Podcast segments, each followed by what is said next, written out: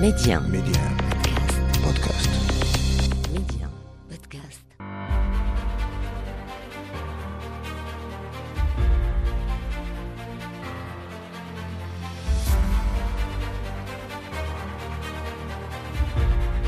أهلا بكم مستمعينا إلى عدد جديد من مغرب التنمية وموضوع حلقة اليوم صورة المغرب أو سمعة المملكة تحظى بإشادة صادرة هذه المرة عن المعهد الملكي للدراسات الاستراتيجية. ميدي آن أسماء بشري مغرب التنمية من بين 72 دولة احتلت المملكة المرتبة الثانية والثلاثون من حيث السمعة الخارجية أما مزايا المغرب من حيث هذه السمعة تكمن وفق التقرير في السمات المتعلقة بأبعاد جودة العيش والعنصر البشري. وبشكل خاص سمة الأمن باعتبارها إحدى نقاط قوة سمعة المملكة بالخارج. فيما يخص السمعة الداخلية للمغرب والتي تعكس تصورات المغاربة عن بلدهم فقد عرفت تحسنا كبيرا ما بين السنة الماضية والسنة الحالية منتقلة من مستوى متوسط إلى مستوى عال وهو ما فسرته الوثيقة بالنجاحات الدبلوماسية الملحوظة التي عززت الشعور بالافتخار الوطني لدى المغاربة. في حلقة اليوم من مغرب التنمية نتوقف مع هذا التقرير أو هذه الدراسة ونناقش أبرز المكاسب والإنجازات التي حققتها المملكة في مختلف المجالات. ثم كيف تنعكس هذه الدينامية على المواطن المغربي وما هي الرهانات والتحديات أمام مغرب اليوم على ضوء هذه الدراسة التي قدمها المعهد الملكي للدراسات الاستراتيجية؟ ومعنا لمناقشة هذا الموضوع الدكتور بدر الزاهر الأزرق الباحث في قانون الأعمال والاقتصاد. دكتور بدر الزاهر أهلا وسهلا بك. مرحبا. أستاذ بدر الزاهر الأزرق آه، سمعة المغرب الخارجية والداخلية اليوم. وبحسب هذا المعهد الملكي للدراسات الاستراتيجية خلص إلى أن المغرب يحظى بسمعة جيدة دوليا آه، اليوم. وتحسنت أيضا سمعة المغرب حتى في أعين مواطني في الداخل وفي الخارج. آه، برأيك أولا ما هو أكبر عامل يقوي سمعة المملكة اليوم؟ ويجعلها تتجاوز حتى سمعة الدول العربية و آه، يعني العالمية.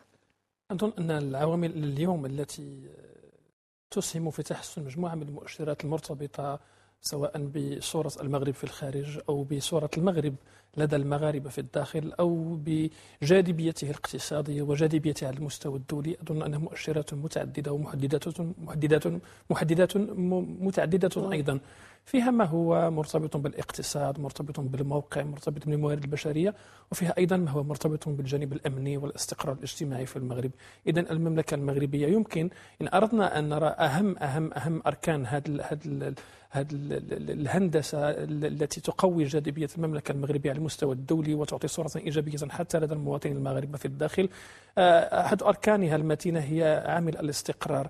فالمملكة المغربية يعني منذ منذ تقريبا نهاية القرن الماضي وإلى اليوم المنطقة التي يتواجد فيها المغرب عرفت هزات اجتماعية واضطرابات أمنية كبيرة جدا عصفت بأنظمة سياسية وأدخلت بلدان مجاورة في دوامة من العنف لم تنتهي إلا بعد سنوات وتركت آثارها بادية إلى اليوم. المملكة المغربية بفضل سياستها الأمنية وتوجهاتها السياسية يعني جنبت المغرب أن ينزلق إلى هذه المزالق وبوأته كانت الصادرة على المستوى الإقليمي. والقاري وكذلك الدولي. يعني وهذا ال- ال- البعد. لعب دورا أساسيا أيضا في تقوية بقية الأبعاد لأن لا يمكننا أن نفصل البعد الأمني عن البعد الاقتصادي. فجزء من الجاذبية الاقتصادية للمغرب هي مبنية على هذا الاستقرار الأمني وهذا الاستقرار الاجتماعي في المغرب. وحتى خلال فترات ما بات يعرف بالربيع العربي معظم الدول العربية وعدد من الدول الغربية أيضا وداخل القارة الإفريقية عرفت هزات اجتماعية كبيرة ولكن المغرب أيضا عرف كيف يدير دفة الأمور. طيلة عشر سنوات تقريبا فحافظ على استقراره وكان هو البلد الأكثر جاذبية للسياح والأكثر جاذبية للاستثمارات على المستوى القاري وعلى المستوى العربي أيضا. أكبر عامل إذن هو الاستقرار. نعم. وفيما يتعلق بالأمن الصحي والأمن الغذائي نعلم أن آه، هذان يعني العاملان يشكلان تحديا ورهانا والمملكة أثبتت يعني آه، استثناء خلال فترة آه، الجائحة وفي ظروف وفي تقلبات. يعني أثبتت أن المغرب في هذين المجالين الصحي و- آه، والغذائي. كان آه، كبير ونال حتى إشادات دولية؟ آه، أكيد. ما الذي يفسر هذا التقدم؟ وكيف برأيك يمكن للمملكة أن تتكيف في مقبل الأيام مع الأزمات ومع كل التقلبات الخارجية؟ لا ننسى أننا اليوم بصدد حصد بعض ثمار الاستثمارات التي استثمرناها على المستوى الاقتصادي والاجتماعي. في بداية هذا القرن في العشرية الأولى كانت هناك مجموعة من الاستثمارات الموجهة لتقوية البنية التحتية موجهة إلى تقوية الاقتصاد الوطني وتنويعه الموجهة إلى خلق مؤسسات قوية في المغرب. يعني توجت بالتعديل الدستوري سنة 2011 وخلق مؤسسات جديدة في المغرب. أظن كل ما تم زرعه خلال هذه العشرية الأولى مكن المغرب على الأقل من اجتياز مراحل عصيبة كما قلت مرحلة الربيع العربي وما ابتلاها من أزمة آه، جراء الجائحة جائحة كوفيد وما تلها اليوم من أزمة نعيش بعد فصولها جراء الأزمة المندلعة بين أوكرانيا وروسيا. إذا على المستوى الاقتصادي المملكة المغربية تمكنت من إنشاء بنية تحتية قوية في مختلف المجالات يعني رأس حربتها هي مثلا قطاع الموانئ في المغرب والقطاع الطاقي. فقطاع الموانئ منذ سنة 2006 ونحن نرى بأن كيف أن المملكة المغربية اختارت نهج تحرير قطاع الموانئ في المغرب والتحول من موانئ عادية فقط إلى مركبات مينائية وكان كانت قاطرة هذه الاستراتيجية هي ميناء طنجة المتوسط اليوم الذي يعد من بين أبرز وأهم المركبات المينائية ليس على المستوى القاري والعربي فقط بل على المستوى الدولي أيضا إذا كانت الانطلاقة من هنا وكان التوجه نحو تنويع المشهد الاقتصادي المغربي فلم تعد. الاقتصاد المغربي رهين لل... لل- للفلاحة وللسياحة والخدمات فقط لأنها قطاعات متقلبة مضطربة مرتبطة بمختلف السياسات السياح السياسية وال- والأمنية كذلك. والطبيعية والمناخية أيضا. بل أن المملكة المغرب توجهت نحو بعض القطاعات الأكثر استقرارا. فرأينا كيف أن المغرب طور الاستثمارات على مستوى إنتاج السيارات وأصبح رائدا دوليا وأحد أكبر مصدري السيارات لأوروبا. كيف أنه طور قطاع صناعة الطائرات والصناعة الفضائية والمرتبط والصناعات المرتبطة بها اليوم لدينا أكثر من 200 شركة تشتغل في قطاع السيارات في المغرب. كيف المغرب انطلق على مستوى تأمين سيادته الطاقية بولوج نادي كبار الدول المنتجة للطاقة البديلة؟ إذا المملكة المغربية نجحت في هذا الرهان وهذه التوجهات هي التي مكنتها من اجتياز مرحلة صعبة كانت يعني تسببت في مجموعة من الهزات الاجتماعية والاقتصادية لدى عدد من الدول التي توجد في في نفس مستوى المملكة المغربية. خلال فترة الجائحة أبان الاقتصاد المغربي أنه اقتصاد قوي متين أحسن التأقلم مع الأزمة، كيف أن مجموعة من الشركات ومجموعه من القطاعات طورت من إنتاجيتها وتحولت من بعض ال- ال- ال- ال- ال- الإنتاجات التي توقفت بفعل الأزمة الأزمة إلى إنتاجات في تهم الصناعات الدوائية والصناعات الشبه الطبية، كيف أن ال- ال- ال- الحكومة كانت لديها مجموعة من برامج الدعم مكنت مجموعة من القطاعات من الصمود، كيف أننا خرجنا من هذه الأزمة وحققنا انتعاشها قبل أن تعود الأزمة من جديد إلى المغرب وليس المغرب فقط بل إلى العالم بعد اضطراب سلاسل التوريد والإنتاج، ومع ذلك المملكة المغربية حافظت على على صمودها وعلى صمود اقتصادها وسجلت أقل الخسائر مقارنة كما اقارن دائما بالدول العربية والدول على مستوى شمال إفريقيا. نعم إذا هناك استثناء مغربي عجلة آه، التنمية تتحرك بالمغرب أكيد. وطبعا هناك برامج هناك مخططات آه، هذا المسار التنموي طبعا نعم. الذي انخرط فيه المغرب يستلهم ركائزه الأساسية من رؤية ومن توجيهات ملكية تضع أكيد. آه، المواطن المغربي في صلب اهتماماتها آه، لكن هل المواطن المغربي اليوم بالفعل يلمس هذا الأثر بشكل مباشر؟ بطبيعة الحال هناك تغيرت أشياء كثيرة يعني تحت جسر الاقتصاد والجسر ال- ال- ال- ال- المجتمع المغربي جرت مياه كثيرة منذ عقدين من الزمن تقريبا إلى اليوم وأظن كان هناك تغير حتى على على عدة مستويات. المستوى الأول مستوى البنية التحتية في المغرب. فالبنية التحتية الطرقية والخدماتية والسككية والنقل كلها تغيرت بشكل كبير. واليوم المملكة المغربية لا تقارن حتى مع دول الجوار بل تقارن مع مستوى أعلى من الدول الإفريقية على مستوى البنية التحتية اللي هي تحت الرتبة بين 40 و 30 دولة على مستوى ال- الأولى على مستوى البنية التحتية، المملكة المغربية اليوم تضم يعني مجموعة من البنى التحتية المتفردة بها على المستوى الإفريقي منها مركبة مينائية ومنها طرق سيارة ومنها قطار سريع. اليوم من المزمع أن يصل إلى مدينة مراكش لمدينة أكادير في العشرية المقبلة، اذا المملكة المغربية على مستوى البنية التحتية لمسنا هناك تغيير ونحن الجيل الذي عايشنا فتره التسعينيات والثمانينيات ثم رأينا فترة ال- ال- الألفية الثالثة لمسنا أن هناك تغيير جذري على مستوى البنية التحتية. كذلك حتى على المستوى الخدماتي كانت هناك يعني في الشق خاصة بالشق البنيه التحتية ال- الاستشفائية والتعليمية كان هناك تغيير كبير ولم يوازيه تطور على مستوى ال- المناهج والسياسات العمومية ولكن اظن ان اليوم من أجل تدارك هذا الخلل. هناك مجموعة من الأوراش الكبرى في مقدمتها ورش إصلاح المنظومة التعليمية وورش إصلاح المنظومة الصحيه وورش إصلاح المنظومة الاجتماعية في المغرب من أجل تدارك هذا هذا هذا الفجوة التي كانت بين التطور الذي عرفته البنيه التحتية ومجموعة من القطاعات الاقتصادية وكذلك مجموعة من السيا- السياسات ال- ال- القطاعية. وأظن خلال العشريه المقبلة سيكون هناك تغير كبير على مستوى أيضا هذه الخدمات مما سيؤدي إلى أيضا إلى تحسن كل المؤشرات المتعلقة بالتنمية البشرية. نعم. طيب من أين يبدأ المسار آه، مسار التنموي برأيك آه، أستاذ زاهر؟ من أجل تدارك هذه الفجوة التي تتحدث عنها. آه، ما هي مكامن الخلل؟ أظن أن المملكة المغربية اليوم هي تراهن على مسارين. المسار الأول هو اقتصادي محض والمسار الثاني هو اجتماعي محض. المسار الاقتصادي الأول أظن أننا قطعنا أشواطا كبيرة على مستوى تأهيل المشهد الاقتصادي خاصة على مستوى البنية التحتية ومؤسسات تكوين الموارد البشرية والرفع من جاذبية ال- المملكة المغربية الاقتصادية من أجل جذب رؤوس الأموال. وأظن بأن هذا المسار أيضا تعزز بمجموعة من التوجهات خاصة في الشق التشريعي بعد إصدار ال- ال- ال- الميثاق الجديد للاستثمار بعد أن أعطى صاحب جلالة توجيهاته لإيجاد حل لمسألة تمويل المقاولات وإعطاء برنامج الانطلاقة لبرنامج انطلاقة وبرنامج فرصة وخلق مجموعة من آليات المواكبة للمقاولة الصغيرة والمتوسطة المغربية وخلق مجموعة من برامج الدعم للمقاولات المغربية. أظن أننا على المسار الصحيح اليوم بخصوص الشق الاقتصادي. في الشق الاجتماعي كان هناك بعض التأخر خلال هذه السنوات وذلك لعدة أسباب لن نعرج عليها الآن ولكن اليوم أقول بأن تم تشخيص الخلل ليس فقط من مجموعة من التقارير الوطنية بما فيها تقرير النموذج الوطني للت- لل- للتن- لل- تقرير ال- ال- نموذج النموذج تنموي التنموي الجديد الذي وضع الأصبع على الجرح وشخص بكل حيادية أين الخلل خاصة في ثلاث قطاعات رئيسية القطاع الاجتماعي والقطاع الصحي والقطاع التعليمي. وأظن وفقا لهذه التوجيهات وفقا لتوجيهات صاحب الجلالة الآن المغرب أو الحكومة المغربية تنكب على إيجاد حلول لهذه لمكامن الخلل هذه وتعويضها بمجموعة من الخطط البديلة من شأنها الرفع من إنتاجية هذه القطاعات وتحسين مستويات الخدمات المقدمة. الآن هناك ورش لإصلاح المنظومة التعليمية انطلق من العنصر البشري ثم سيمر إلى البنية التحتية من أجل تقويتها وبالتالي تجويد العرض وجعله مفتوحا للجميع وبشكل مجاني عبر تعميم التغطية الصحية والتغطية الاجتماعية. هناك الآن ورش كبير يهم الشق الاجتماعي خاصة هنا شقين أيضا في الشق الاجتماعي. هناك ما يخص أول شيء الدعم المباشر للفئات الهشة والفئات الفقيرة من أجل تحسين مؤشرات الفقر والهشاشة في المغرب. وكذلك هناك توجه نحو إصلاح صناديق التقاعد بما يكفل للمواطن المغاربة سواء كانوا أجراء سواء كانوا أجراء كانوا عمال غير أجراء أو كانوا موظفين أن يكفل لهم راتبا تقاعديا يحفظ لهم كرامتهم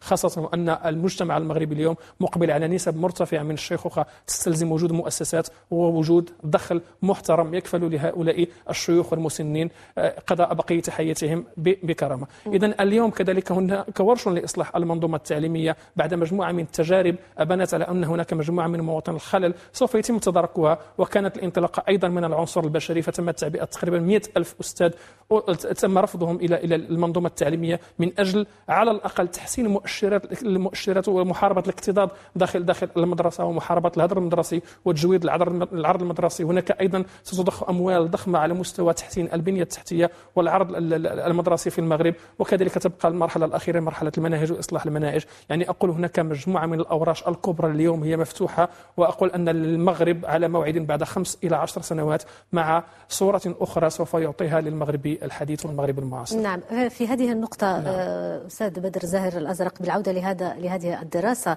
آه، دراسة المعهد آه، الملكي الاستراتيجي آه، من أجل تحسين السمعة الداخلية والخارجية للمملكة دعا تقرير المغرب إلى الانخراط في الإصلاحات نعم. الكبرى للتعليم والابتكار والتكنولوجيا. آه، كيف يبدو الأفق في هذا آه، المسار التربوي؟ من حيث جودة التعليم من حيث البحث العلمي بالمملكة. أظن أن هناك مجموعة من من التوجهات اليوم من أجل تقوية العرض التعليمي في المغرب لا من خلال تقريب العروض العرض التعليمي على مستوى التعليم العالي خاصة من سوق الشغل لأن كان هناك كانت هناك فجوة بين التوجهات التعليمية في المغرب وبين سوق الشغل وبالتالي كان النظام التعليمي في المغرب لا لا لا, لا يرفض القطاعات الاقتصادية بما تحتاجه من الموارد البشرية وبالتالي هذا كان إشكال ويرفع من نسب البطالة في المغرب وينتج لنا آه، عناصر يعني أطر هي مكونة ولكن في غير التخصصات المطلوبة في سوق الشغل. اليوم هناك عمل كبير على هذا المستوى.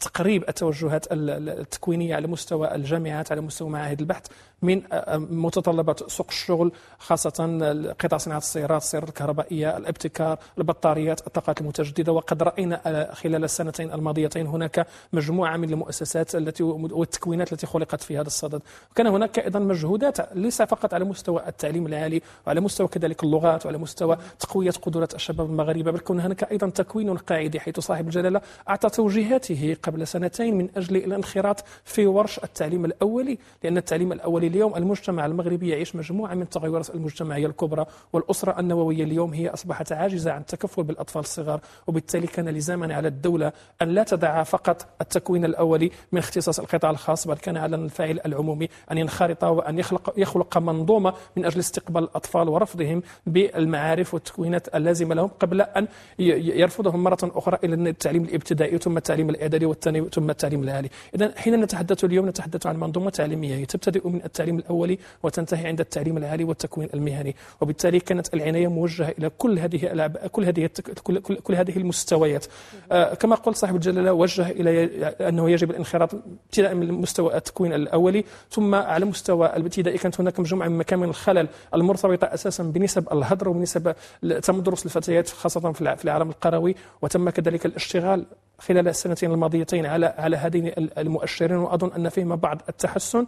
ثم كان هناك الاشتغال على مجموعة من المستويات التكوينات واللغة على المستوى الإعدادي والثانوي من أجل كذلك تجاوز مكة من الخلل التي لطالما ساهمت في إعطاب منظومة التعليم المغربية. اذا هذا ورش التعليم ورش التعليم هو من أحد أهم الاوراش المفتوحة واليوم أظن أننا مرنا إلى السرعة القصوى في إصلاح هذه المنظومة. بالموازاة مع ذلك قلت بأن كان من بين أهم المؤشرات أيضا التي تعاني من بعض الخلل في المغرب المؤشرات مرتبطة بالصحة فكانت أيضا توجيهات صاحب الجلالة في هذا المجال بأن يكون هناك ورش كبير لإصلاح المنظومة الصحية وورش غير مسبوق في تاريخ المغرب. هناك مليارات الدراهم الآن تضخ في قطاع الصحة سواء من طرف الفاعل العمومي أو الفاعل الخواص إنشاء مركبات استشفائية جمعية. مؤخرا اليوم هناك مركب استشفائي قيد الإنشاء بمدينة العيون وهناك مركبات استشفائية أخرى ستنشأ بمناطق المغرب العميق بالرشيدية وغيرها من المدن وبالتالي سنكون قد تجاوزنا عقدة التوزيع المجالي على مستوى الخدمات الصحية. كذلك هناك فتح لباب الانخراط في المهن الصحية أمام حتى الأجانب من أجل تجاوز مسألة نقص الموارد البشرية. وهناك أيضا تحسين للأجور على مستوى الموارد البشرية خاصة بالنسبة للأطباء والممرضين والأعوان الشبه الطبيين. إذا كان هذا أيضا توجه من طرف الدولة ومن طرف صاحب الجلالة من أجل تجاوز مكامن الخلل التي أشارت إلى التقارير الدولية وأيضا التقارير الوطنية. ثم كان هناك الورش الأكبر ورش الحماية الاجتماعية وورش أننا سوف لأول مرة في تاريخ المغرب نحن بصدد إنشاء مجموعة من السجلات الاجتماعية الموحدة والوطنية الموحدة حتى نحدد من هي الفئة الجديرة بذلك الدعم المباشر. وبالتالي هذا سيقلص بشكل مباشر من نسب الفقر والهشاشة التي كان يصعب التحكم فيها طيلة السنوات الماضية. يعني كل هذه الأوراش مجتمعة. بالإضافة إلى هناك أوراش على المستوى الاقتصادي مفتوحة. كما قلت حتما المغرب سيتغير وجهه بعد عشر سنوات المقبلة أكيد طيب آه، نختم بمعطى آه، آخر وهو أيضا معطى مهم الموقع الاستراتيجي للمملكة نعم. آه، اليوم كبوابة نحو إفريقيا وكجسر بين القارتين الأوروبية والإفريقية نعم. ما الأفاق يعني التنموية والاقتصادية التي يمكن أن تستفيد منها المملكة من هذا الموقع الراحل الحسن الثاني يستحضرني تستحضرني قولته في هذه اللحظة أن حين طلب منه وصف المغرب قال هي شجرة. يعني فروعها في أوروبا وجذورها في إفريقيا. واليوم من خلال هذه المقولة يعني فعلا أقول بأننا اليوم لا يمكن للمغرب إلا أن يستحضر هذين البعدين البعد الأوروبي والإفريقي من خلال الموقع الجيوستراتيجي المتفرد في العالم. فخلال العشرية الأولى أظن أننا توجهنا نحو الشمال من خلال تقوية البنية التحتية في شمال المغرب. وخلق مركبات صناعية استقطبت مجموعة من الاستثمارات الكبرى وكانت كذلك هي موجهة للسوق الأوروبية بحكم القرب الجغرافي ووقوعها بالقرب من أهم الطرق البحرية المارة عبر جبل طارق. إذا المغرب نجح في هذا الرهان. اليوم نمر إلى رهان آخر هو التوجه نحو الجنوب. فبعد أن توجه المغرب نحو تقوية علاقته مع مختلف الدول الإفريقية ووقع عدد كبير من الاتفاقيات التجارية والاقتصادية بالمئات. المغرب يسعى إلى خلق وتقوية البنية التحتية. هناك طريق قاري اليوم في مراحله النهائية بصدد الإنجاز في المناطق الجنوبية في المملكة المغربية ومن المزمع أن يتم ربطه بشبكة الطرق بموريتانيا. هناك مشروع للسكك الحديدية أيضا سوف ينار نور, نور بالمناطق الجنوبية وهناك مركب مينائي ضخم بالداخل على شاكلة المركب مينائي طنجة المتوسط. أيضا موجه نحو الجنوب نحو أمريكا اللاتينية. إذا المملكة المغربية هي تعد العدة اليوم من أجل خلق شراكات قوية و إنعاش هذه الجذور وربطها بعمقها الإفريقي. وأظن هذا سيكون له انعكاس إيجابي على المناطق الجنوبية في المغرب وكذلك على الغرب الإفريقي ككل. شكرا شكرا جزيلا لك دكتور بدر الزاهر الأزرق الباحث في قانون الأعمال والاقتصاد. شكرا لك مرة أخرى على كل هذه التوضيحات. شكرا لك. والشكر لكم أيضا مستمعينا على حسن المتابعة. إلى اللقاء.